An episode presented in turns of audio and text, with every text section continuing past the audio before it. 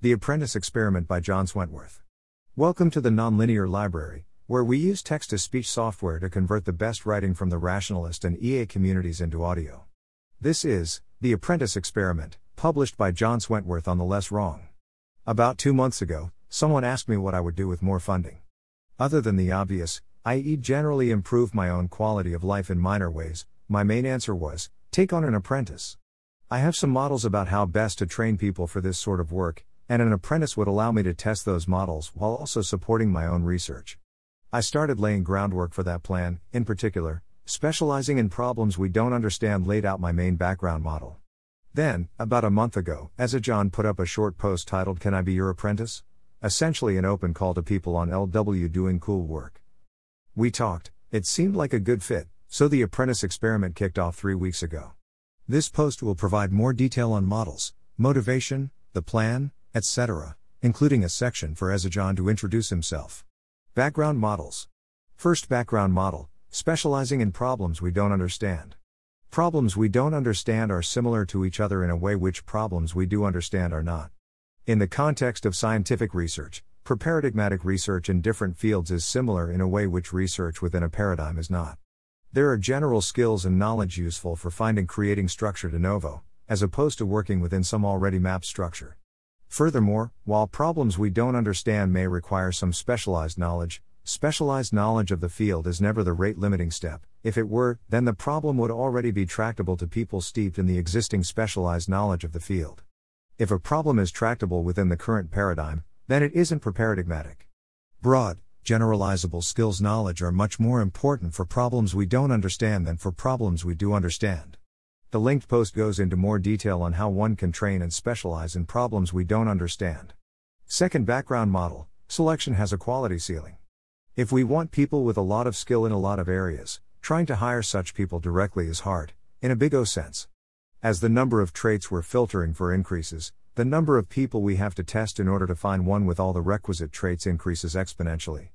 The big O requirements training skills are much better, as long as learning one skill doesn't make another harder, the time required to train all of them should increase at most linearly with the number of skills. Alas, most schools companies today seem to mostly select, rather than train.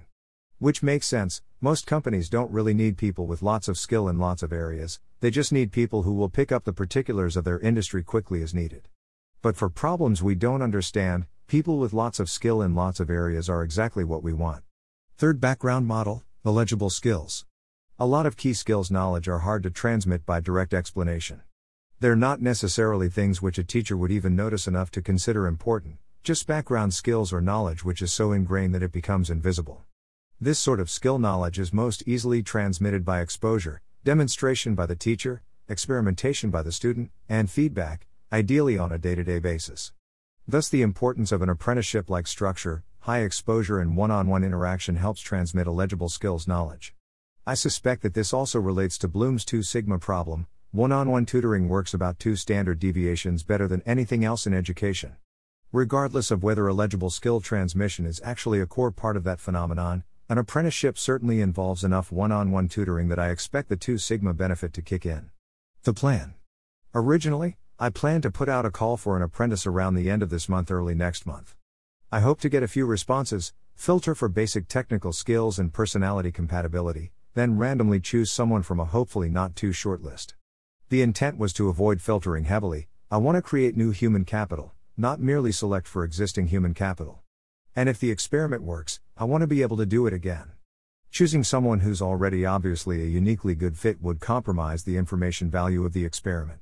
Instead of that process, I've effectively selected on one thing, putting up a less wrong post asking if anyone wants an apprentice. Well, okay, I did also screen for basic technical skills and personality compatibility. Aysajan's resume is typical enough that I'm not too worried about selection effects there, but putting up a less wrong post asking if anyone wants an apprentice implies a kind of chutzpah and do what it takes attitude that may not be so easy to replicate. So, from an experimental replicability standpoint, that's a minor note of concern. From a personal standpoint, I love it. From here, the plan is for Aysajan to spend the next few months working on the sorts of projects I worked on before focusing on alignment full time, the sorts of projects which I expect to build skills for solving problems we don't understand. These won't be strictly or even primarily alignment related, The goal is to build skill in solving problems we don't understand, and alignment is a pretty difficult area in which to practice. Aysajan's first post since the apprenticeship started went up just recently. It's a write up of an exercise looking for various systems besides probabilistic models which satisfy the assumptions used in Cox's theorem to derive Bayes' rule. I don't have any particular experimental outcomes to measure. If the project goes as well as I hope, then I expect it will be quite obvious. No need to go inventing proxies which don't actually quite capture the things I care about. Aysajan's intro. This section is in Aysajan's voice. I am a business school faculty in a Canadian university. I earned my master's degree in statistics and PhD in operations research in the US in 2018. I joined Less Wrong not long ago and have been truly enjoying the intelligent conversations debates going on here, whether it is related to general rationality, MLAI, or simply investment. In the meantime, I find myself thinking Albert Einstein's famous quote about learning quite frequently. He famously said, The more I learn, the more I realize how much I don't know. While being truly amazed by all the fascinating work Less Wrong community members have been doing, I realized that I couldn't do much due to my limited domain knowledge and limited hands on experience. I am inspired and I want to contribute, especially in the fields of MLAI research. But in reality, as an outlier in my current professional network, business academia, I am greatly struggling due to lack of guidance. Thus, I made a call for an apprenticeship. I have a strong desire to contribute to the community by conducting original research, and I believe apprenticeship is one of the best ways to learn MLAI skills, learn from the best, and do original research. Hopes. This section is in John's voice, but speaks for both of us. Best case scenario this experiment provides a prototype for producing new specialists in problems we don't understand. At a personal level, we want to work with such people, and the ability to produce them would make that a lot easier. At a community level, alignment is a particularly difficult problem we don't understand, especially due to the lack of good feedback loops, and we hear that we're now more bottlenecked on effective researchers than on funding.